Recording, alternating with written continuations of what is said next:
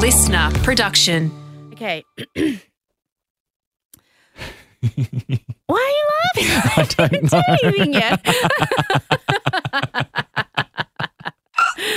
Excuse me. Um, Ahem. Ahem. Take it away, my dulcet toned Adonis. Hello, listeners. Welcome back for another episode of Just the giggles. Gist. I know. I think it's going to be one of those recording sessions. I just didn't know what to expect after your ding dong motherfuckers ah. last week. See, I can only pull those out once in a blue moon because otherwise you'll always think you've got to be surprised. yeah, true. I got to keep it fresh. What- Where was I up to? Another Uh, episode of Just the Gist, weekly ish podcast. Stories you will want to share at a dinner party because they're fascinating. That's Rosie Waterland. I'm Jacob Stanley. Welcome. Welcome. Hey, Jacob. Yeah. Segue.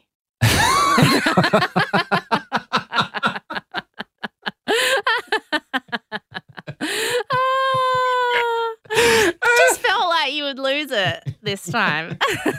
Not that you ever don't. um, how are you, my darling? Yeah, wonderful. The weeks keep going faster and faster, and we've now reached that time of the year where people tell you when you get together how many days left till Christmas, Oh which yeah, is kind of insufferable, but it started the other day. No, I'm really pumped to put a tree up. We've got to go buy one. We don't have one here yet. And I really want to put a wreath on our front gate, but we know it will get stolen because our our hose got stolen the first night we had it out. so a lot of bongs were made from that hose, but Mhm. um, we can't really leave things in our front. And even so, Caleb has these plant. He's been obsessed with making out because we have a massive outdoor area right out the front of our apartment. Mm. Um, and we are right in an area of South Melbourne where there's lots of pubs around and stuff. So it's quite busy. And um, he has all these planter boxes hanging on the top of the fence. And he was so furious, just furious the other day mm. because someone in the middle of the night, I guess drunk from the pub or whatever, reached over and just pulled two petunias just straight out of the soil of the Oh. plant box. So he oh. woke up in the and it, the, the funny thing was I had like been out and come back and I don't look in the plant boxes. And the second he walks outside, he goes, "Excuse me, Rosie, Rosie, did you notice this? Did you notice this? Why didn't you tell me about this?" And I said, "Tell you about what?" He goes, "Come and look at this plant box." I said, "I'm not getting up to look at a plant box." He's like, "Come and look at the plant box right now." And I go, I'm like, "What?" And he's like. Clearly, there's two petunias missing. And I was like, oh, two petunias. And he was so furious Someone's vandalized the petunias. someone's vandalized the petunias. Um, so yeah, he was not happy. So we can't. Uh, I really wanted to get a super like XC like fancy Christmas wreath to put on the front gate, and he's like, they steal the hose to make bongs, and they steal the petunias. We can't have a Christmas wreath. It'll just bloody get taken. Can't have nice things. Can't have nice things in our front Mm-mm. yard. Unfortunately. Are you going to do a real tree or a plastic tree? Oh, plastic. Never Uh-huh. had a real tree in my life. Can't hang decorations off a real tree. We always had real trees. My grandma I've did. never had a plastic one. My grandma did, but that's so annoying. Yes, especially when you're trying to clean up all the needles Yes. after you've like and also, dragged it you're back a out of the vegan, house but you don't it's care dead. about killing trees. Tree killer, murderer. It's basically just a shrine to death in your house for a month and a half. That's how we like to celebrate the holidays in my family. Oh, oh, what did you think of um Caleb's show? Could you survive on the breadline? First episode came out. I thought it was very, when very. this that you're listening to right now air, um, drops, the second episode will have aired. So, which we haven't true. seen yet. Yeah, so we've only seen episode one, one. and I think they've set it up really well. Um, Mm. I think that based on the promos, I was probably expecting to see more of a villain sort of edit for Caleb Mm. because they're sort of pitching him as the right wing guy, and there was Mm. definitely a little bit of that, you know, Caleb's anti welfare state early on, Mm. but then he evolved very, very quickly. Like, Well, it's because he wasn't like that in the first yeah, place. yeah, I but in think the they, edit, he evolved.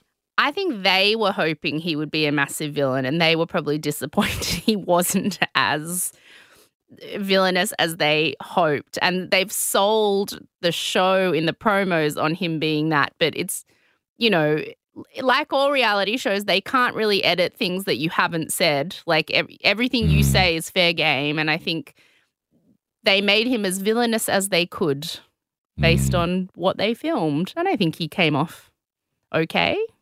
Certainly fair. Yeah. Yeah, it was fair. Mm.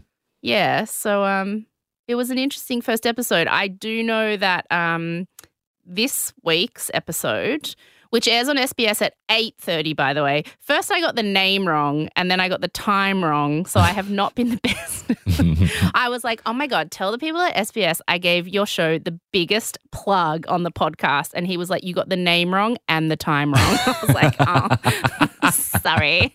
It's Could You Survive on the Breadline and it's on 8:30 Wednesday nights. Mm. Um, and then it's on SBS on demand, of- obviously. Um, but this week, Caleb bursts into tears. Mm. Can you tell us more, or you're just going to give us that I know teaser? what it's about hmm because I was talking to him each night. Um, but I don't really know the details. He told me what it was about, but I don't know the details of Mhm. what happened or why. Or, but yes, if you would like to see Caleb Bond burst into tears on camera, hmm this week's your chance. Mm. Yeah. So anyway, um, oh, breaking news. Yes. Time for that. A breaking news, a breaking news. I got the scoop, a see extra, extra. Read all about it. A breaking news. Do-do-do-do-do. It's coming down the wire. Okay, the only thing I want to talk about, I've got a few things on my list, Mm. but Matt Doran and this Adele interview. Uh huh. Okay. All I know is one Instagram post about this. So What Instagram post explain did it you to see? me. I don't know who put it up there, but what I know is that Channel 7 were not allowed to air an exclusive interview they had with Adele because at the end of the interview, she'd found out that the interviewer hadn't even listened to her album. And so Yes. her record label said, We will hold on to that footage. Thank you. You will not be airing it. Yeah. So this is just the biggest example of why are men of people saying the meritocracy is a real thing of entitled straight white dudes always thinking they are overqualified to do things Mm. that they are extremely underqualified to do. Mm, This guy Matt Doran is uh, has been the crime reporter at Channel 7 for a long time. He also Mhm. hosts or fills in as a host on Weekend Sunrise.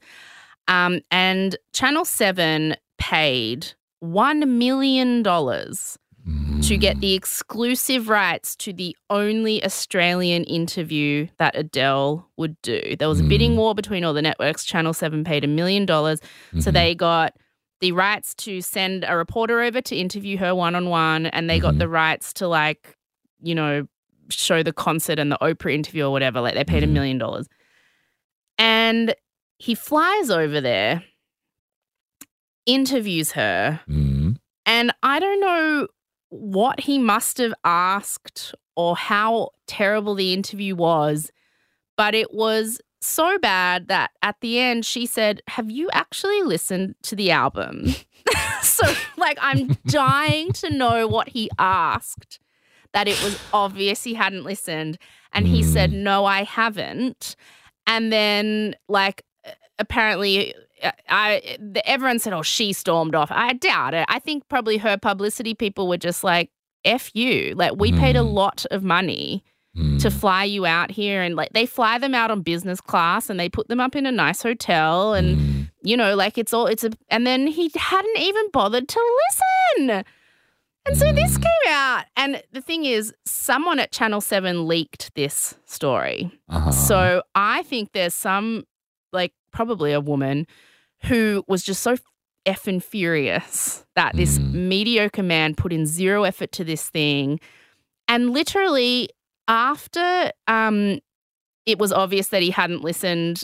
They said, "Well, you we we have veto rights on the interview, so we're not letting you show it." So Mhm. Channel 7 paid $1 million for an interview that they weren't allowed to use because the reporter they sent didn't listen to the album and didn't even do a basic level of research so that he could even pretend he'd listened to the album. I mean, one Google search and it shows it's about her divorce. Yeah, like it's you know at its simplest, it's about her divorce. Like you could have asked anyway. They ca- so this is a million dollars that got wasted on this man. And he got no, there were no consequences. At first, it was like rumored that he'd been suspended for a week, but he hadn't. So Mhm. there was zero consequences. And so I think there was some pissed off woman at Channel 7 who was like, how the F did he get away with just blatant disregard for the most basic duties in his job? Mhm. Um, so the news got leaked and then it just exploded with everyone being like, what the hell? And then today he came out, he did an interview today with The Australian in which he said the album had been sent to his email. Mm. Um, but it was part it, it- they had sent it, it was like an e-card invite. So Uh-huh. you had to like click in through the e-card and then open the album to listen to it. Mm. And he was like, So I just saw it was an e card and I didn't think anything of it. So I just missed it. I missed the email. I Oh, didn't realize.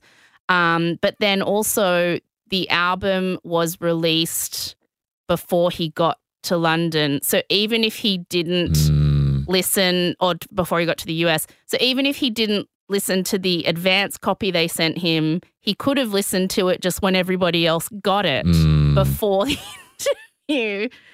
So he basically just said the dog ate my homework. My bad. Oh my god! I, we never did the readings for uni, and would just show up and try to figure out a way to bluff through Yeah, but it. no one was paying us a million dollars And to that's do right, them. yes. Like the thing that gets me is, and someone mentioned this to me this morning.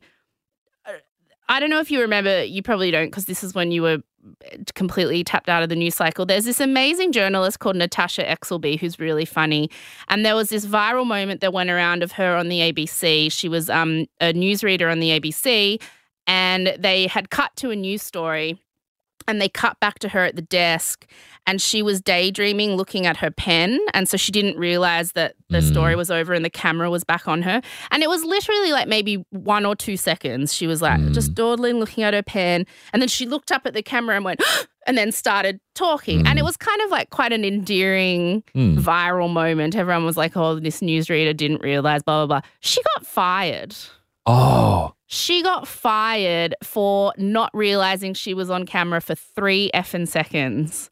And this guy does this, and there are zero consequences.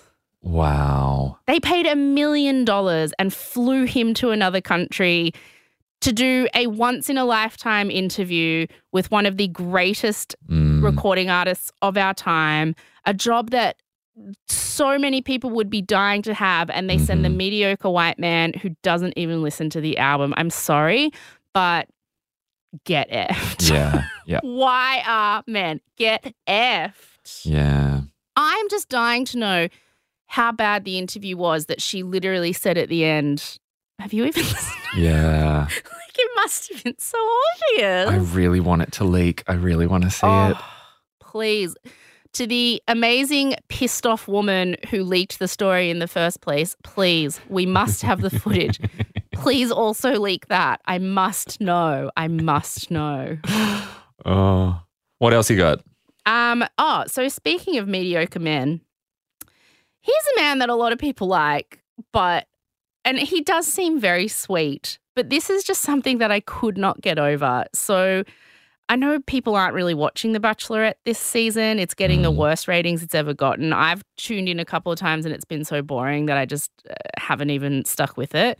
But there's this guy called Conrad who Mm. everybody really likes because he's super in touch with his feelings. He's very willing to cry. He seems to sort of go against conventional ideas of what masculinity should be. Um, he seems like a really cool, sweet, decent guy. Mhm. But then the date he had with Brooke that got him sent home was just the most blatant example of men thinking they are exceptional when they're just really not. So Mhm.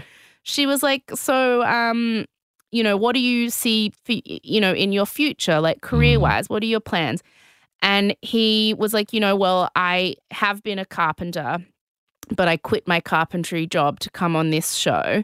So I'm Mm. thinking now I'm not really sure I'll go back to that. Like, and he just kept giving these wishy washy answers. Like, you know, I just feel like, you know, I am like like meant to just connect with people on a deep level. And I don't know what it's going to be, but I am going to be involved in something where I really like connect and move people in a way like I'm going to make a huge difference, whatever that may be. He wants to And be an she- influencer. And she, yeah, and she was like, "So what? What does an ideal an ideal day look like for the two of us?" And he's like, "Well, you know, I get up really early at like five a.m. So I'll like, you know, maybe go for a surf, take the dog for a walk, and then I'll have coffee and breakfast for you when you wake up. And then I reckon, you know, we just like." chill maybe have a picnic for lunch and like and then see what we feel like for dinner and cook and she's like yeah i mean it's nice to do that sometimes, but when we leave here, I have a job Mm. and I have to go back to doing my job, which makes me very busy. We can't all spend every day doing that. Like, what's your plans? And here's what got me. He said, Look, I don't mean to sound cocky. And I, I don't know what I'm going to do. I don't know specifically what it's going to be, but all I know is I'm going to be really successful. and her Brooke's face was just like, oh yeah, okay. And then he got booted at the next rose ceremony. But I was just like, the amount of guys in my life I have met who have thought that about themselves, like Mm. I can't even tell you. I'm just going to be big. I, I mean, obviously he wants to. He thinks he's going to be a big famous influencer, and he is really sweet. He has been really popular. This probably will make him quite popular. But to just be like, look. I don't know what it is. I just feel in my bones that I am meant for success. It's like, oh, do you, white man? Mm. Which of you don't? Matt Doran thinks that. And then he went to an Adele interview and he didn't listen to the album. So join the club. How old's this Con Conrad? Conrad, I don't know. He's in maybe like 25, I think. Okay. Mid 20s, I think. So kind of in that age group where becoming an influencer was like a career option when you were in high school. I guess. Sort of. Mm. I guess. But just that, I don't know what it is, but I am destined for success. I am entitled. yes. Great I am wealth, entitled fame. to be successful. I just find Mm. that really, and the thing is, he is really sweet, and everyone loves him. And Abby, even Abby Chatfield, our favorite past uh, Bachelor contestant, Mhm. got caught pashing him a few weeks ago. Oh. Um, so I, you know, he, I, but that to me, uh, maybe it's age, like, but I'm 35, and when I hear men talk like that, I'm like, no, sorry, get a job, get a real Mm. job, like Mm. do an actual thing, do some actual hard work. Sorry, no, no time, like what we do. no time for you. Get a podcast and then talk to me. Get a once a week podcast and then talk to me about hard work. That is pretty much breaking news. And this week it's your turn, so I can relax. And I really wanted to tell you that a couple of people have asked me, like just Caleb and the producer here, um, oh, so what's the episode about this week? And I know so little about Australian politics that I have so confidently been telling people for a week that this week you were doing an episode on Gough Whitlam.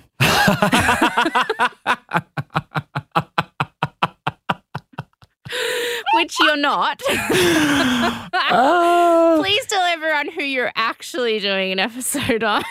easy mistake to make. So, just a bit of background in case people don't know. I never know what topics Rosie's going to do, but I always tell her in advance. So Because I'm a she's control sort of freak. prepared as to what's coming down the wire. Well, no, Um, just because I um I'm the one in charge of scheduling which episode goes when and and Mm. just so like we don't double up and do like two true crimes in a row or something. I just always get you to tell me so I can schedule. I'm not a psycho. um wasn't but yeah. implying that.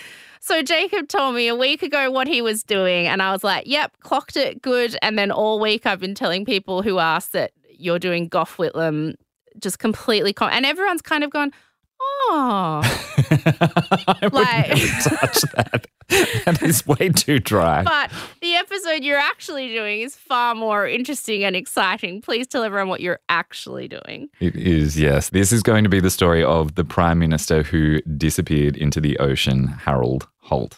Yes. And- Mystery, conspiracy, excitement, not just some boring random guy whose name I've for some reason have filed in my brain as the only other possible prime minister. Put them in the same category. There all Someone anyone there's black and white me, photos of. I think as you sort of remember the ones that were around when you were a kid. And so for Hmm. me, the earliest prime minister I remember is John Howard, and anyone before that is just Gough Whitlam. hmm So I don't know a lot, but I do Uh-huh. know that this guy drowned, and it's a big mystery. Yes, you probably though only know like the four sentences that most of us know, and this was all that I knew that one of our prime ministers disappeared on a beach sometime in the mm-hmm. past. He was assumed to have drowned. We then named a swimming pool after him Yeah, as a know. Know memorial that. because that's the type of humor we enjoy in Australia.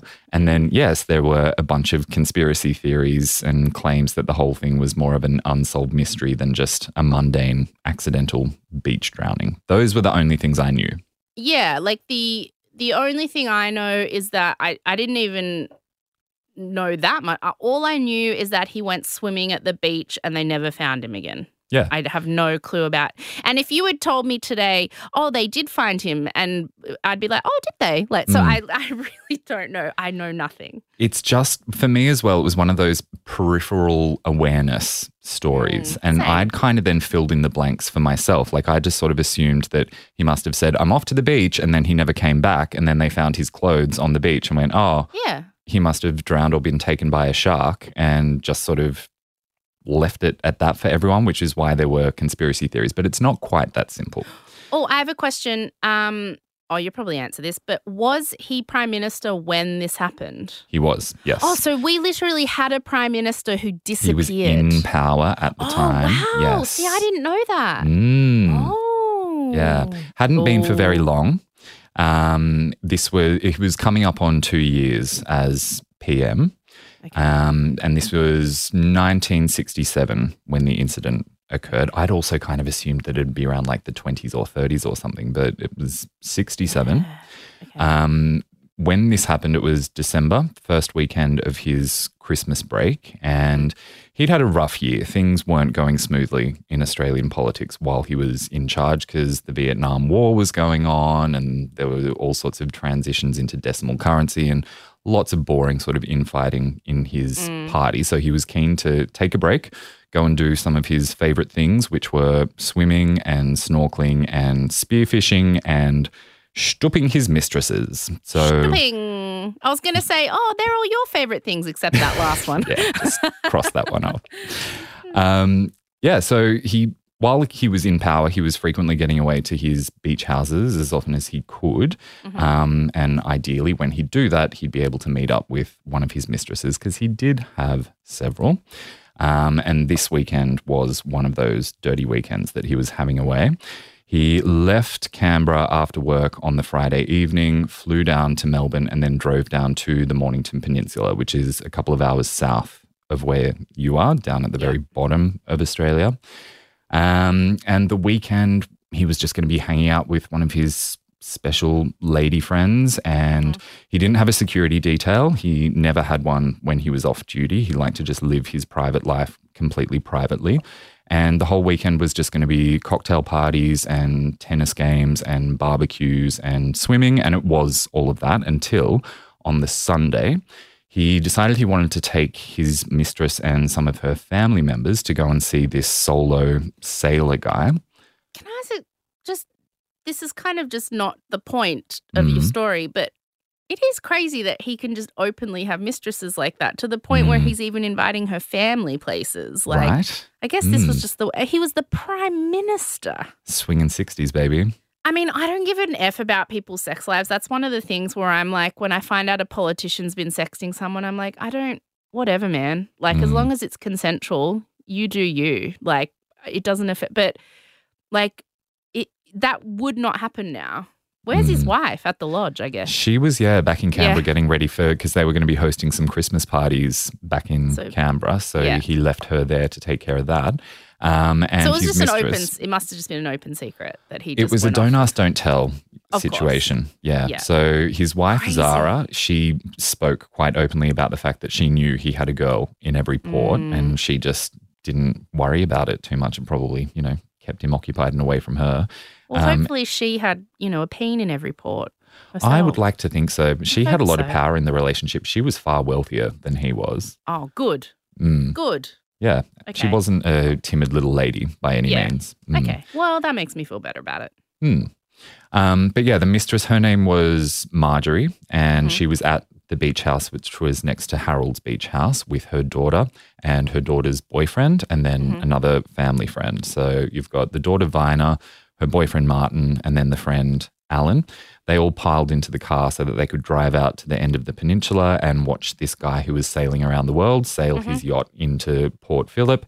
It was as underwhelming as you would imagine. So they sort of went, eh, got back in their car, went to drive home, and spontaneously, Harold decided he wanted to go for a swim.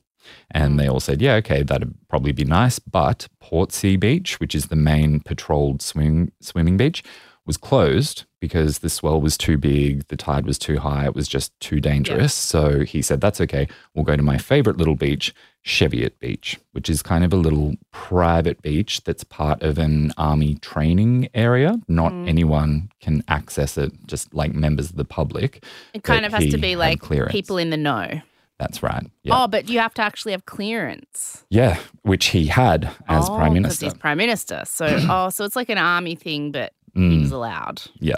Oh, Um, so he drove up to the gate and he was just sort of wearing his casual civvies. So the guard didn't recognize him and told him, sorry, sir, you can't come in here. And he just sort of pulled and he down said, his "I'm sunglasses. Gough Whitlam." Harold Holt. Harold Holt. Son, I'm the PM, let me through. Um, and the little army boy was very embarrassed, let them through. They drove down to the beach. They parked, climbed down this really rocky cliff, walked over the sand dunes. There was not a soul around for miles, which might sound nice and idyllic, Stupid. but yeah, it, the sea was very angry All day. Australian kids who grow up on the coast, so which is basically like most Australian kids, because most of Mm. our population is on the coastline, are taught you do not swim anywhere that is not patrolled by Mm. lifeguards. And even in those areas, you have to swim exactly between the flags. You're always told swim at patrolled beaches because we're taught things about like rips Mhm. and sharks and you know a little secret spot spot may seem romantic but you're gonna Mhm. die hmm Um, and they could see that straight away when they got there. There was driftwood all along oh the yeah shore, and the Bad. waves were really big. Marjorie and her daughter Vyner said they absolutely weren't going in, and they didn't think the boys should go in either. And Harold just sort of laughed that off and said, I know this beach like the back of my hand. like an underqualified man going into an adele interview i'll be fine what could go wrong? what could go wrong Um, I think you should Google right now Cheviot Beach and have a look at satellite view just to paint a picture because this is not a beach like Bondi CH? Beach. Yes, C H E V I O T. Listeners, I'd recommend you do the same. cheviot beach images oh yeah this is like even in these images of it random photos it looks like a Mm. wild bit of beach Lots this is not somewhere that underwater I would feel safe swimming without Mm, patrolled lifeguards. yeah, not many people would. And there's yeah, there's big jagged rocks right off the sand. It's Mhm. like this is stupid, Harold. Stupid. Yes. Stupid move. Very reckless. But because he was going in, the other boys felt like they had to go in as well. Um, they got to the water, and Harold straight away just swam out in a straight line, wearing his board shorts and weirdly his sand shoes. Um, That's dumb. They weigh you down. yeah, odd. Um, Alan and Martin, they went to go in, but they only made it in up to their knees and wouldn't go any further because the current was way too strong. And So the way you're explaining it now, it already seems pretty obvious that he was just overzealous and Mm-hmm. drowned or got taken by a shark, but more likely drowned. But Yes. okay, I'm waiting to completely overconfident. Yep. Yeah.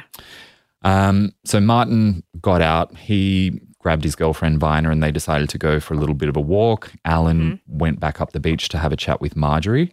And while that was happening, it was getting windier and windier by the second. You know how the weather mm-hmm. can really turn in Melbourne and sort Yeah. of get really dramatic in a short space of time? That was going on. So Marjorie was getting pretty worried watching Harold. She'd had her eyes glued to him the whole time he'd gone in the water because she mm. didn't want him to go swimming. And so she started waving for him to come back in because she could see that he was going out way too far and he'd probably been taken by the tide. Yeah. And Alan was standing next to her. And just as he said, Does he always swim this long? They suddenly saw Harold just get sucked out to sea, like, and Mm. Marjorie described it as being like a leaf on a stream, just Yeah. boom, gone. That's what a rip does. Yeah. And he was completely out of sight. He didn't call for help. He didn't show any signs of distress or struggling. He wasn't waving his hands or anything. He was just Mm. Because it swimming along calmly. And then, yes, I mean, do people Zoom. in other countries call them rips? Is that do we need to explain? Like a rip is where um, you're swimming in the ocean, and then there is a particular, like a very specific spot in the water that suddenly gets a very fast current that pulls you out to sea. That you Mhm. could be one meter to either side of it and not get caught in it, but if Mhm. you were in the exact wrong spot, you will just you you have no chance. You just for get pulled out. kilometers. Yeah, four Yes. kilometers literally. Mhm. It's like, and they teach us when we're learning how to swim here, eh, particularly if you're learning to swim in the ocean, like, because I did nippers and stuff when I was a kid, Mm. which is where you do like lifeguard training at the beach. And um, you, you can sort of see it on the surface, like certain water looks rough, and then water a meter away from it looks smooth. And you, can but Mm. it's very, if, if you're not extremely well trained in spotting rips, you're not going to know. Yeah. And it's how most people drown in Australian beaches, I think, is getting caught in rips. Yeah, it happens to dozens of people every year. Yeah. And it often does happen to people who are very experienced. They've spent Yeah. a lot of time in the water, but still they get caught out by it. Yeah. And that is what happened in this situation. Wow. So, they actually saw it. they They, were looking at him and he just went, Yep. wow. And Marjorie just started screaming. They had no idea what they could do. There was no point swimming out after Mm. him. So all they could do was stand together and scan the surface of the water and hope that he was going to reappear. And it's 1967. There's no phones. There's no, Mhm. like, you'd have to leave and drive somewhere. And Yep. That's Yeah. right. And then Martin and Vyner got back from their walk and they were like, What's going on? Marjorie was beside herself and just started screaming, He's gone, he's gone. And that sort of snapped them out of it. And they were like, Okay, we can't just stand here and watch. Mm. So Alan ran back up the cliff, got in the car, sped down to the army base, found that little, little dude. nervous boy. Oh, I was gonna say he's the on, he's the one that you've got to go get. Yeah, and was like, um, the prime minister's just disappeared off the horizon. the little boy's like, um, what? Oh no! And Alan's like, quick, we need helicopters, we need divers, we need boats. And the boy's like, it's Christmas break, hardly anyone's here. Um, I'll do my Oh, best. I'll try to rustle up some people. So it took a short while, well, a couple of Mm. hours until they could get people down to the beach. Um, but once they did, and the search commenced, it obviously became the biggest search in Australian history. Up till that point, they had the Navy, the Army, the Air Force, the police, fire brigade, ambulance, Coast Guard, yeah. surf lifesavers, Salvation I mean, Army. what you everybody. imagine, like, can you imagine today if that was Mm-hmm. ScoMo or like any major Australian political leader? Mm, It would have been that. It's so Yep. hard for us to imagine because it's nothing's ever happened like this again. Yeah. mm-mm. Because of this, something like this will never happen again. Um, yeah, and I mean, the search was incredibly difficult because the weather kept getting worse by the minute. Um, and even though it had started off as quite a nice sort of warm day, Mm. it ended up being unseasonably cold, super windy, Yeah. and stormy. And everyone was struggling, but the divers were having the worst time of it because they were down in water that basically looked like milk. They couldn't even see a Mm. meter in front of their faces, and they were getting smushed around like they were in a washing machine, smashed up against Yeah. rocks. But they just had to sort of keep going because the prime Mm. minister was missing. And it was dangerous for the boats as well that were up, obviously, on the surface. One of them capsized. And so all the people who were in that boat had to be rescued by other rescue boats. So the Um, water was that like choppy and Mm. crazy that a boat capsized. Yeah, which it often is in that area. So that Mm. part of ocean, more than 60 ships sank there in the 120 years leading up to this event. Yep. Mm. and he was like, I can swim by myself. hmm I can do the Adele interview. Ha, ha, ha. okay. It's wild. Yeah, it's called Cheviot Beach because the Cheviot ship sank there. And yeah, within a Mm. four kilometer space, it's just like some of the most treacherous sea Yeah. to sail. But they had no choice. They had to be out there. They had to try to find the prime minister.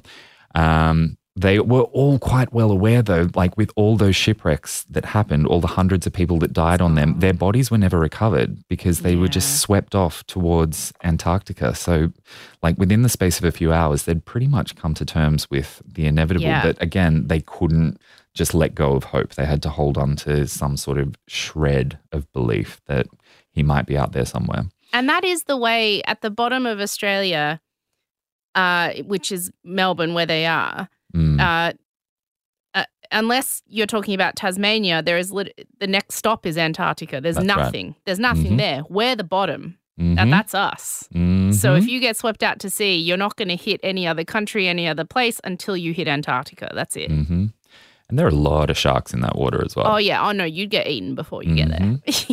Yeah. You wouldn't make it that far. Australia's the safest place, you guys. Um, so they kept searching until it was too dark and they had to Mm. just give it a rest for the night. And after six hours of around 400 people searching, the only thing they'd been able to find was a shoe, which turned out to not be his, which I was really disappointed by because this had such Yeah. Melissa Caddick vibes. Oh, I know. Oh yeah. Mm. Oh, what's the deal with? Oh, I'm gonna look that up for breaking news. I wonder where that's at. Yes, we'd like an update on that. week. Thank next you. week. Um, on that day, the media found out about this, the disappearance, before Mm-hmm. the government found out about it because someone in the Victorian Police Department had leaked it to the press that a VIP celebrity had gone missing swimming off Cheviot Beach. And Yeah. the media knew that that was his favorite beach. So Mm. they figured, okay, it must have been Holt. So they sent radio and TV crews down to the peninsula to start broadcasting updates 24 7 Mm. because the whole country was just like, what? And then that just spread out from there. The entire planet was Mm. just fixated on this story because no one could believe that a world leader could just disappear off a beach like this. And straight away, a lot of countries started running stories to reassure their own population this will never happen Yeah. here. This is a uniquely Australian phenomenon. Don't fret. This could only happen in that country. And the newscasters were sort of given the task of trying to make it seem like there was more than just a teeny tiny shred of hope that he could be Mm. alive. So they were making it seem like it was a search to find their living prime minister as opposed to a dead body. But everyone was aware by 5 p.m., really, there's no chance that he's Yeah. survived something like this.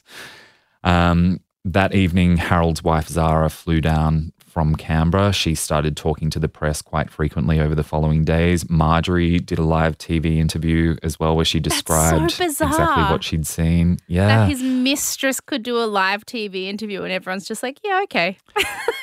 That's his So- mistress. At the time, she was just acknowledged as his neighbor. oh, but please. Everyone could Yeah. tell. Yeah. Mm. Wow, different time.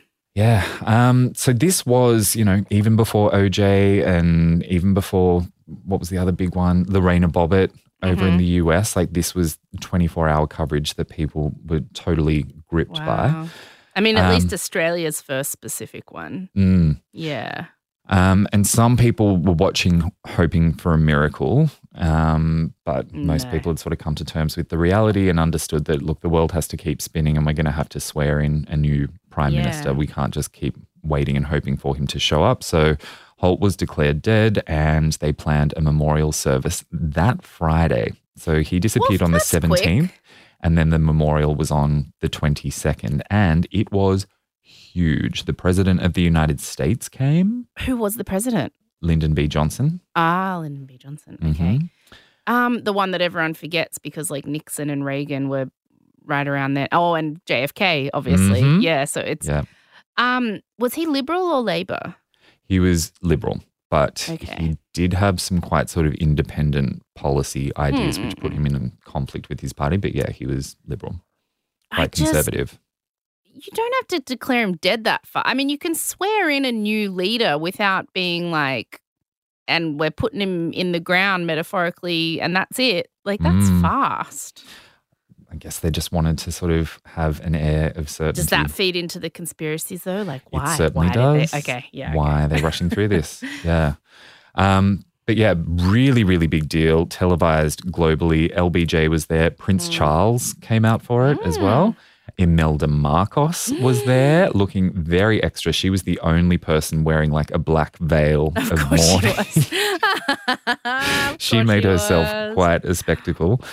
And then once the memorial had happened, then Christmas happened and New Year's Eve happened. Mm. And every day the search kept going on and they weren't finding anything. So more and more psychics and astrologers started stepping forward Ah. saying, I will be able to use my skills to find the body. There was even a letter from a member of parliament in India that had been Mm. addressed to the Australian High Commissioner, basically saying, Hear me out. My friend is a very skilled mystic slash palm reader, and Yeah. he's had a vision here in India, and he knows exactly where the body is, and he can show you where to dig if you'll please just fly him out to Melbourne and escort him to they? the premises. I wish I could say that accepted that offer, but no. Oh, okay. Um, all of the offers of help that they received, they've kept on record as Well, part of I the mean, National Archives.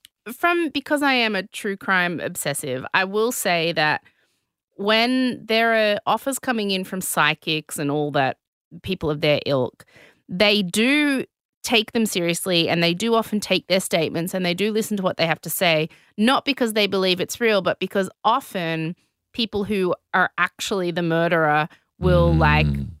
talk to someone who then doesn't want to get involved. So they call up and say, I'm a psychic and um, I think that the body is in X place. And then quickly hang because they know something, but they don't know how to tell that they know something. So Ah. The police often take those um, stories seriously just because they're like, you know, uh, most of them are wrong, but there could be someone who does actually know something who's just trying to figure out a way to tell us that they know something. So Oh. that's why they file them all and keep them on record just in case. Right. I thought they were just archiving it for historical preservation. Well, it was really I mean, maybe they were because it was the prime minister, but yeah, in in other like crime investigating, That's they cute. they think like, well, I mean, if if someone told you that they had murdered someone and you didn't want to get involved and you were really scared and there was an anonymous phone line, Mm. you would just call and go. I'm a psychic and I feel like the body is in this specific place. Bye. Because Mhm. someone told you and you didn't know what else to say. And Got to take So, it yeah. seriously. yeah, that's why they Ah. that's why the police always take them seriously. Or at least file them and acknowledge Yeah, yeah, them. yeah. Yeah. That's really interesting. Huh. True There crime tidbit. In this case, I don't think they were taking any of them No. seriously because there really wasn't a need to. He Um, literally drowned, but okay. Yeah. And they kept searching for the body until January 5th when they finally called it off. But by that stage, the search really was just a couple of times a day. People would walk up and down the beaches to see if any bits of him had washed ashore. Um, and then the police officially declared the cause of death was accidental drowning, but because there was no body, there couldn't be an autopsy. And the law at the time as well was if there's no body, there can be no coroner's inquest. And those facts, amongst other things, made people quite suspicious. The Mm. whole situation just seemed so farcical and bizarre and impossible. World leaders just don't disappear into the ocean like that. And this time was very much defined by paranoia and espionage and conspiracies. JFK had just been assassinated a couple of years earlier. The Cold War was going on. This was at the height of the Vietnam War as Mhm. well. Um, just recently, someone had tried to assassinate the leader of the opposition party in Oh, Australia. Yeah. Um, they'd Oh. shot a gun at him while he was in a car and just fortunately missed. Yeah. I never heard about this. Okay. Nor had so, I until I was researching this. But yeah, there were lots so of people are on edge. assassination attempts, yes. And they're assuming the worst. Yeah. Yeah, And so okay. They thought this accidental drowning story just stank of mm. foul play, and the conspiracists found it really easy to point to things that they thought were evidence of lies and deception going on, starting with the fact that the family and the police saw no need for a more detailed investigation than what had already been done. Mm-hmm. They were just content with the explanation that he was sucked out to sea. So their perceived complacency fed the speculation. And it also seemed very convenient that there couldn't be a coronial inquest because the body was gone. And it also seemed like a very convenient coincidence that on the day he disappeared, the Australian newspaper ran a story with the headline PM advised to swim less on the front page the very day he Really? disappeared. Yes. It Who, was what inter- was the story? Who had advised that? it was an interview with his GP. Uh-huh. And the GP was explaining that, yeah, the PM has a shoulder injury from playing football when he was a kid. And I've told him he needs to play tennis less and swim less. It was just a little fluff piece. yeah. How old was he? happened was to he? come out the day he disappeared, 59. Oh, okay. So yeah, it was just a silly fluff piece, but it Mhm. just was a weird. But Mhm. was it a coincidence? Was it? That's what we've got to question, yes. And but it was, also, if it was a conspiracy, why would they publish a story saying that? Like, wouldn't you try to keep what you're doing a secret? You'd want to be a little more subtle. Yep. Mm. And it was already on public record that his press secretary, Holt's press secretary, had told him he needed to spend less time doing dangerous things like spearfishing. Mm-hmm. And that Harold Holt's response had been, well, What are the odds of a prime minister being drowned or taken by a shark? Like that was. This, oh my God. this is the same as Matt Doran going into that Adele interview without listening to the album. This is the same as Conrad from The Bachelorette saying, I know I'm going to be successful. I just don't know how. It is literally like the odds are the same as any other person. You are not special. If you literally swim out to sea, if you swim out in the middle of the ocean with nobody around in shorts and shoes, you will probably drown.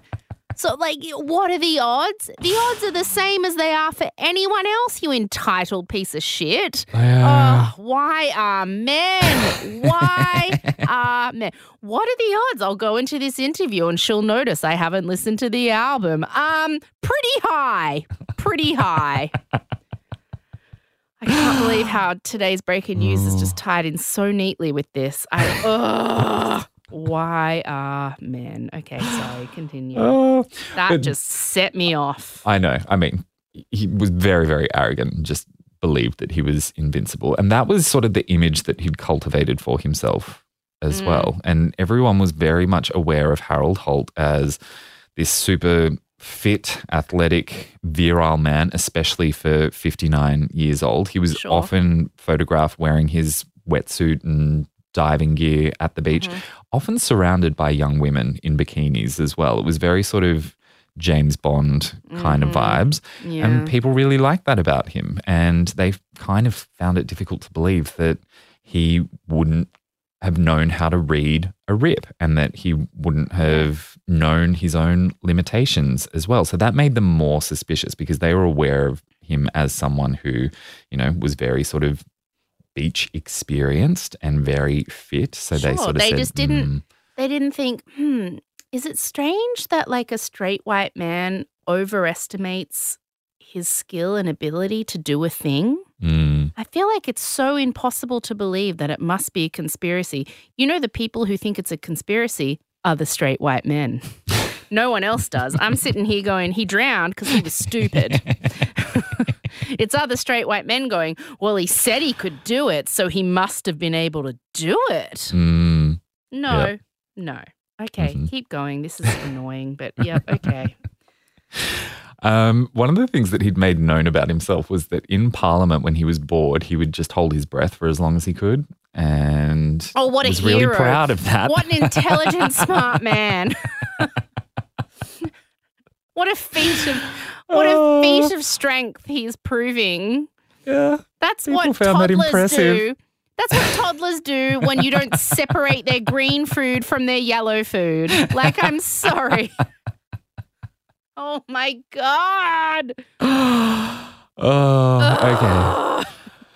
So then they started poking holes in this idea that he would have even gone swimming at all had it been that rough. And then they were saying, well, Marjorie's account, that's got some holes in it as well. Why can't she remember what stroke he was swimming? Why can't she remember what way he was facing? Um, they also revealed that there was an incident on that same beach back in May of that year where he'd had to be rescued by his friends because he was out spearfishing in rough water and they had to pull him out because his snorkel was faulty and he inhaled and ingested a lot of water and Rosie's about to explode. I'm sorry, what? he had done this once before. He had done this once before. Only months earlier, he had been out in the water and realized it was too rough and he needed rescuing. And then he swam out by himself again. hmm and on that day he had to be rescued, he had his fins on, he had his wetsuit on that made him more buoyant as well, and he had his snorkel. And I am yeah. sorry that I keep saying this, but it's just like, I can do the Adele interview. I can do it. I feel like I need to put that on a t-shirt as like secret code for men thinking they are qualified to do a thing they cannot do. I can do the Adele interview. That's what he, he just swam out into the water in May, almost drowned, had to save him. Went back in December. I can do the Adele interview. this is a great merch opportunity.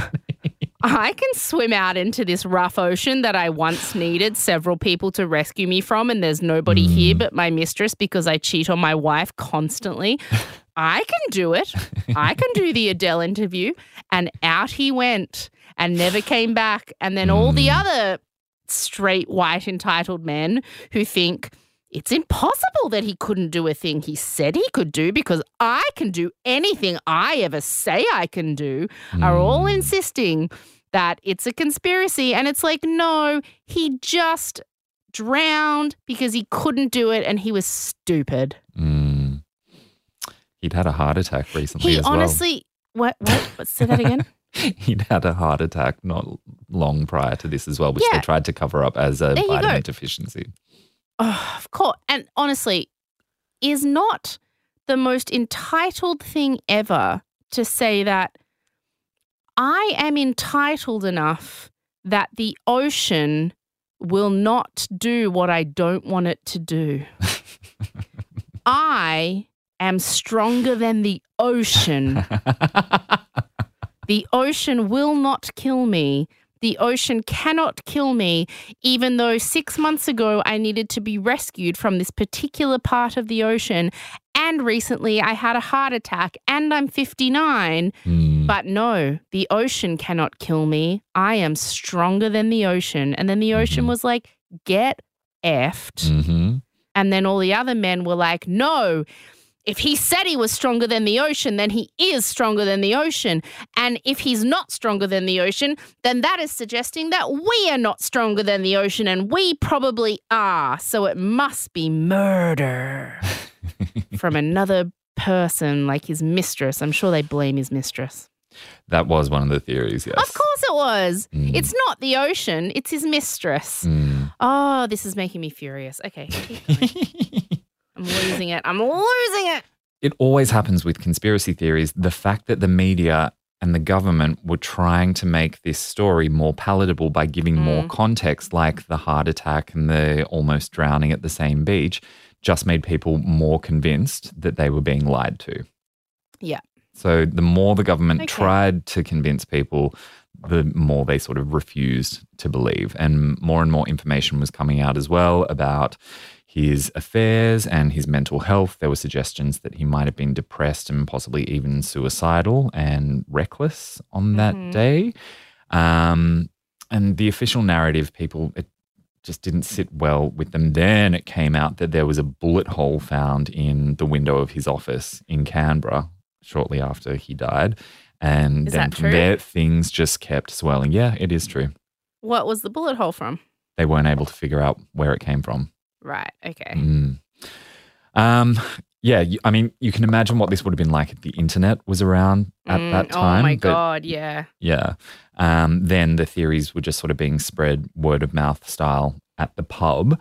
But a lot of people, and I'm talking thousands of people from around the world, put pen to paper and sent letters to the Australian government saying, look, I know someone, and here's my theory of what really happened. I've been doing my own research. A friend of a friend of a friend of mine. Yeah. Mhm. Mm-hmm.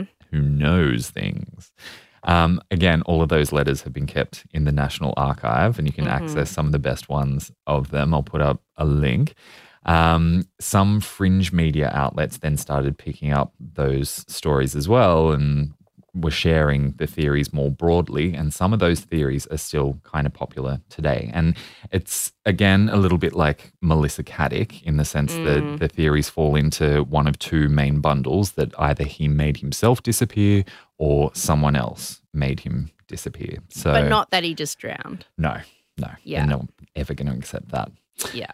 So, the first bundle that he made himself disappear, we'll start off with the idea that he faked his own death.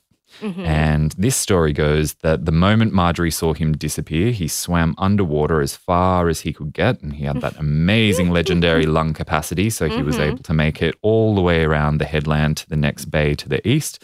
He came ashore, he ran up the cliff. There was a car there waiting for him who took him and one of his lovers off to go and live their lives in France. And this is one of mm-hmm. my favorite stories because it's pretty much just a game of Chinese whispers that then became this Yeah. Um, based on a reporter recalling a story that one of his colleagues told him about a time he'd met a guy at a pub who'd claimed that he worked for the Australian government in Mm. covert operations and that he'd been personally tasked with sneaking Harold Holt in and out of Australia not just once, several times back and forth between Australia and France. And that was then supported by reported sightings of Harold Holt in the French Riviera and around the Mediterranean because he was just living it up in Europe for the rest of his life. Mm. Okay. Yep. Yep. Mm-hmm, mm-hmm, mm-hmm. Yeah, so that's a theory about what happened to Harold Holt. But in Mhm. order to believe that, you've kind of got to ignore the fact that he had a really sweet life already. As I said, he's got a mistress in every port and he had a very rich wife Mm. Super who was happy wife. to look the other way. He had kids and grandkids that he adored. He had buckets of money, two holiday houses. Like he was allowed to do whatever he wanted as well. Yeah. So Can hold his would he breath throw for a really long time. Just ask him. yeah. Pretty Yeah, so- sweet life. Yeah. doesn't really make sense that he would be throwing that away unless you buy into a same, same, but different theory. This theory was made pretty broadly known via a book that came out in 1983, Mhm. and it claimed that the prime minister was a spy for China. And the book was called The Prime Minister Was a Spy. And it claimed that he'd been working as a secret agent for the Chinese government from the time he was at university.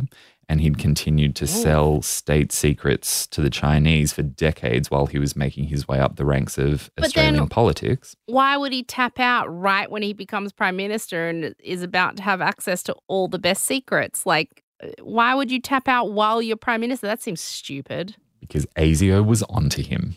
He knew he was going to get Oh, caught. Sure. Mm. Okay. So the evidence that they used to sort of flesh this story out, Mm. if you can really call it evidence, is the fact that when he was at uni, he did a um, assignment on China. So he went to visit the consulate. That's on Mhm. record. And then once he was in power as prime minister, he opened up trade routes with China and he started to abolish the White Australia policy so Chinese people could migrate to Australia. And so the fact that he was so sort of pro China in that sense, that's really all they've got to operate off. But they wrote an entire book based on this theory that they've pulled together, Mhm. which essentially says once he realized that he was about to be sprung by ASIO, he asked his Chinese handlers to extract him. So they helped fake his death. He just had to get to the extraction point at Cheviot Beach, take a deep breath. Swim down, meet a couple of scuba divers who then escorted him to a Chinese submarine that took him off to Beijing and he lived you the rest of his life. You can't open a submarine from. De- you got to come up to the top. All the all the water gets in. Oh, they've got a special like chamber, like when you're going in and out of spaceships. Oh, You know sure what I mean? they do. Mm, it is a possibility, but it did not happen in this case. Yeah, it did. It did not happen, but Yeah. okay. it's a very Dan Brown version of events and hmm rubbish. We'll call it rubbish. And it was ridiculed by most people. But it managed to sort of enter the zeitgeist enough and it was sticky enough that to this day, for a lot of people, when you bring up Harold Holt, straight away they'll make a joke about, oh, the guy that was taken away in a submarine to China after he faked his Ah. own death. It's one of the theories that sort of stuck with people the most. But what's the end game of that theory that he just lived out the rest of his life in China? Is Yep. that Mhm. you know, yum cha? And when someone put that idea to Zara, her response was, he didn't even like Chinese food. There's yeah, no way that happened." my first thought was, oh, well, yum cha every day. That's awesome. yeah, okay. That's Wasn't his not, vibe. It's not what happened, but yeah, okay. Mm. Um, so then there's the theory that he didn't fake his own death, but that he took his own life. And I won't dwell on this because don't need to. This is Um, the main, like, I've heard A, that he drowned, and B, that he did it on purpose. Mm. That's This is the main other theory that I've ever heard. Yeah. So Yeah. it's definitely worth mentioning because a lot of people do still believe it. And this Mm. kind of kicked off with Life magazine. The, they were the first publication to run this story, and they featured claims from people that he worked with and some friends who said that he was severely depressed, quite anxious, very stressed out about everything that was happening at work. And he was quoted by people as saying that he believed he was never going to make it to 60 years old because, like I said, he was 59. His father died when he was 59. He'd lost He'd other men in his attack. family quite young. Yep. Um, Earlier that year, his own younger brother had died at 57 quite suddenly, and that had had a big impact on his mental health and probably just reinforced this idea of, well, the men in my family die quite young. Mm. Um, other people started coming forward with suggestions he was being blackmailed by the husband of one of his mistresses. Right. And so the theory was he decided to end his life in a way that would appear to be accidental and tragic with witnesses who could verify that it wasn't unintentional. So it wouldn't sort of reflect not- poorly on his legacy. That may make sense if they hadn't started the day to do something completely different. Like Mm. they'd gone out to look at this guy sailing on his Mhm. yacht, and then that hadn't been interesting. So then they'd got like going to the beach was a completely random, spur of the moment decision. So I just, that doesn't fly. Yeah. But it keeps coming around. It was dismissed by the family. It was dismissed by a lot of people who were very close to him. There were no real signs of depression and there mm. were no indications that he was planning anything like this. But in 1985, someone wrote a book about it. Even in 2007, on the 40th anniversary of the disappearance, Ray Martin hosted a TV documentary that basically asserted that they believe the leading theory was that Holt had taken his own life. Yeah. What? Really? And the family were really unhappy about Yeah, that. I would be too. What a thing to assert. Like, you Mm. do not know. I'm not saying that it's like, I know that it's often problematic to say, well, they weren't depressed or they had shown no signs of mental illness, so there's no way they could have killed themselves. Uh, That's often problematic because Mm. generally people don't show signs and it, and you can't really call it. But to actually have a, a TV special where you assert that this is what happened Mm. when really he literally swam out into a very precarious part of the ocean Mm. in which a lot of people, most people would have drowned if they'd swam out there. That's that seems like a really irresponsible thing to insist upon Mm. that it was on purpose when it quite clearly could not have been Mm. or was not. I mean, at least there's no way of knowing.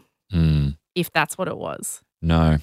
Um, I mean, after about 20 years, Marjorie herself, the witness, did sort of flip in a sense and say, well, looking back, there was no way that anyone could have thought they were going to make it back if they went out into that water. So I do now think that he was intentionally going somewhere he didn't think he'd be able to come back. But I'm with you.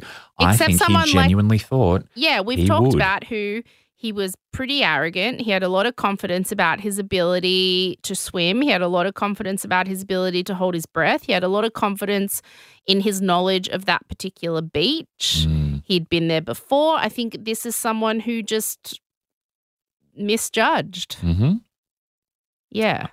I'm completely with you on that. So you and I are aligned with his family who believe that it was definitely not suicide. Yeah. He believed he was going to make it back to the beach. Yeah, I think so. Yes. So let's talk about the theories that fall into the bundle of someone else made him disappear.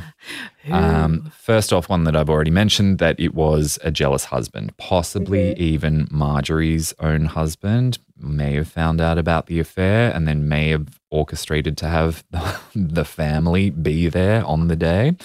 Yeah, but- Um, yeah, okay. yeah. And I- what did, were you just waiting under the under the surface of the ocean to pull him down by the ankle? Like, how did you make it happen? That's silly. Yeah, well, I mean, the, what the theory puts forward is that he was maybe, you know, murdered on the shore and then they just tossed his body into the water, Oh. all working collectively because the only witnesses were all connected to Marjorie.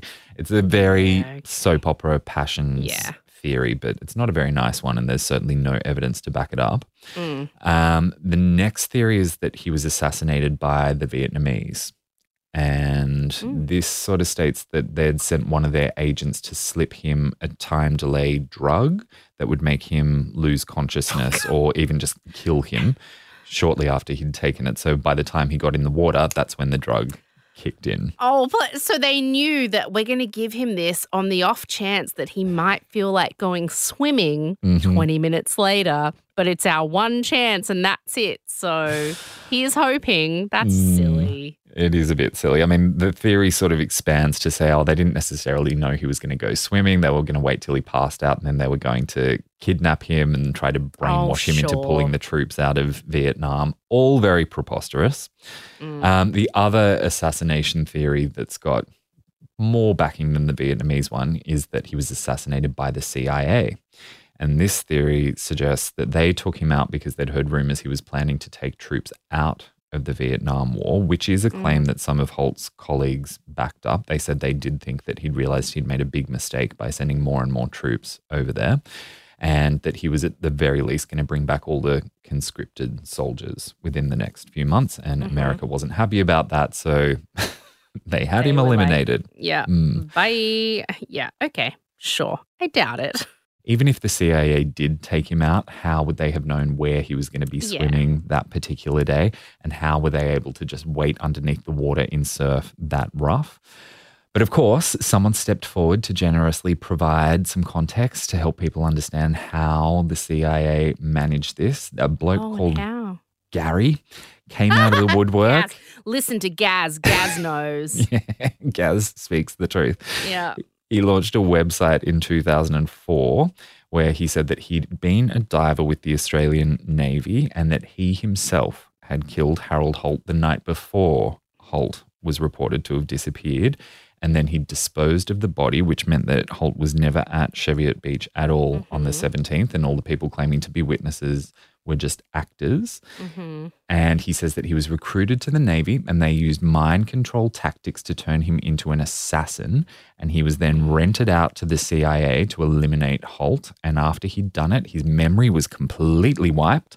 And then they put implants in his neck that meant he couldn't speak or hear or write for the next 30 years until the implant wore off and he was well again and he was able to remember what he'd done. And he started sending out letters to Right. When people were everybody. interested and probably willing to pay him for his Yeah. story. That's convenient. yeah. Yeah. Mm. Um, he wrote to coroners and judges, politicians, he even wrote to the president of the United States, and he published all of the letters on his website, which is, if you're keen to look at it, harold-holt uh, net. Yes. Um, and you can see there all of his other findings as well about COVID being a lie and 9 11 being an inside Mm. job and lizard people ruling That's the world. He's a- unwell man. That's an Yeah. unwell man. that's the thing with these claims and these theories that people put forward. They get attention and they have the potential to sell books. Mm. And that's why one of. Harold's own grandchildren, Robert Holt, he hosted a book launch at his little independent bookstore on the Sunshine Coast in 2009 for a book called Ripple Effect.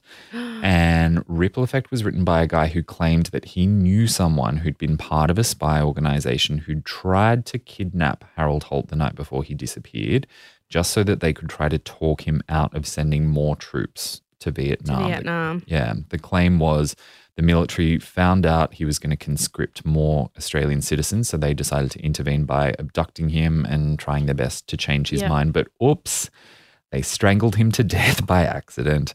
And so then they had to get rid of the body and then they orchestrated the whole he went swimming and was dragged out to sea story. Why does the grandson believe it so much that he hosted a book party for it? Surprising, right? Yeah. Mm. But why? I don't know whether he believes it or not, or he just thought, look, this is a story that still has interest for people. And if I host this event, then I could potentially make a bit of money and get some publicity Right, for my bookstore. Yeah, Yeah. I'm- so he owns a bookstore. Okay. That's right. Yeah, yeah, yeah. Mhm. All right. Yeah. Um, yeah, and it was published as fiction, but with a very clear caveat that this is based on Yeah. fact. This is based on interviews with this anonymous source. Like The I've Devil. Wears Prada was fiction, but everyone knew it was about working at Vogue. Exactly. Yeah. Yeah.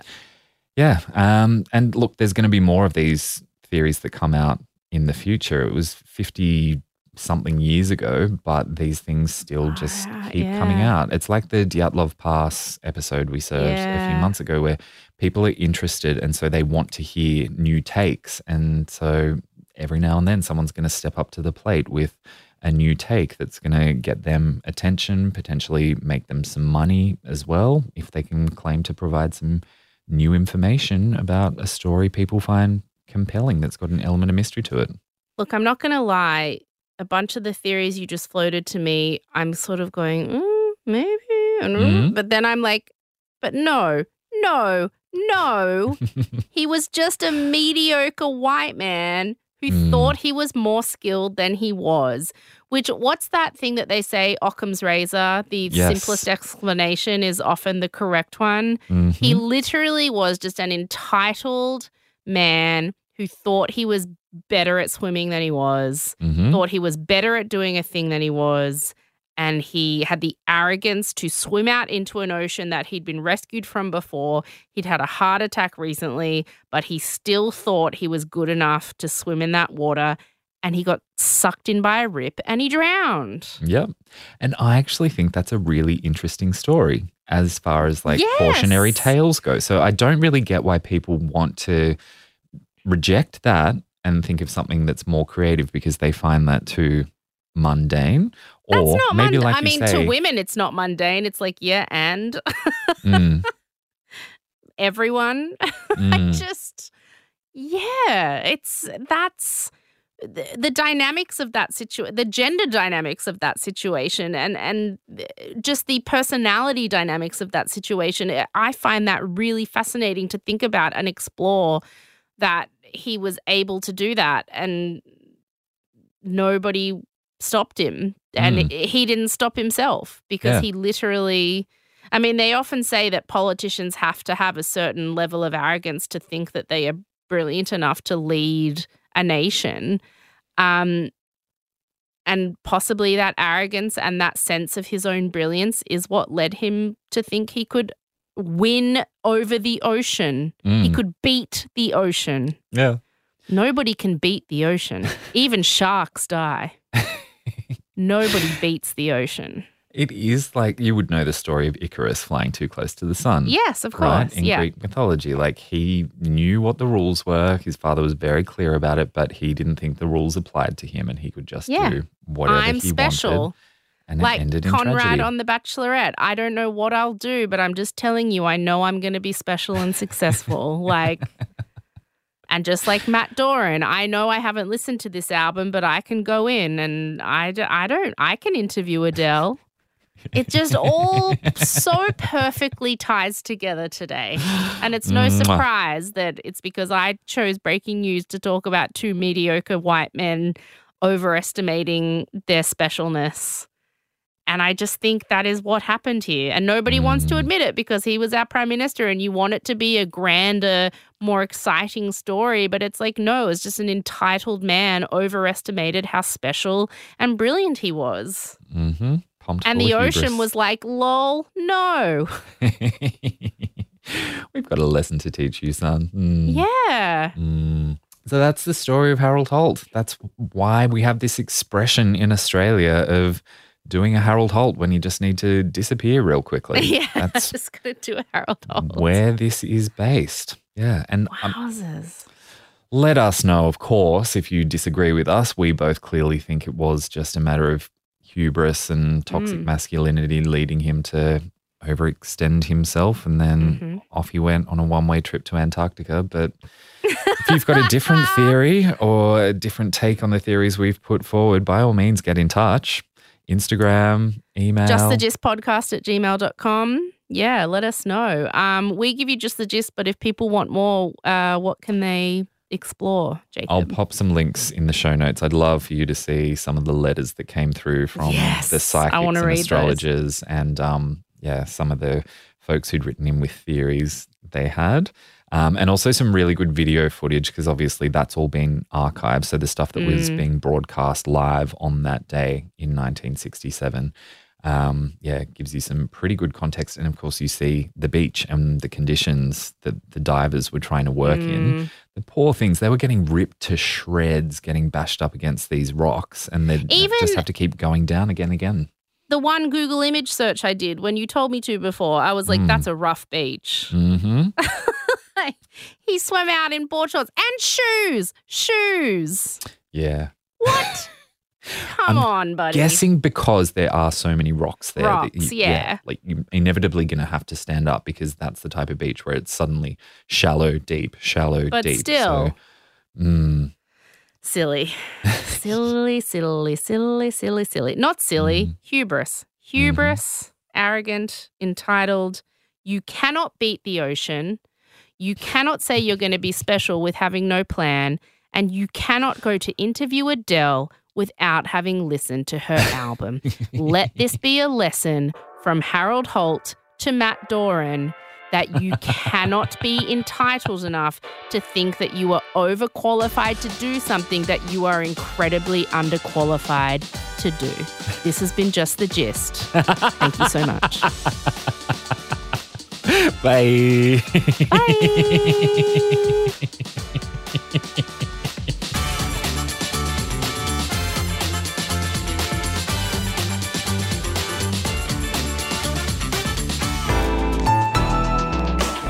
Listener.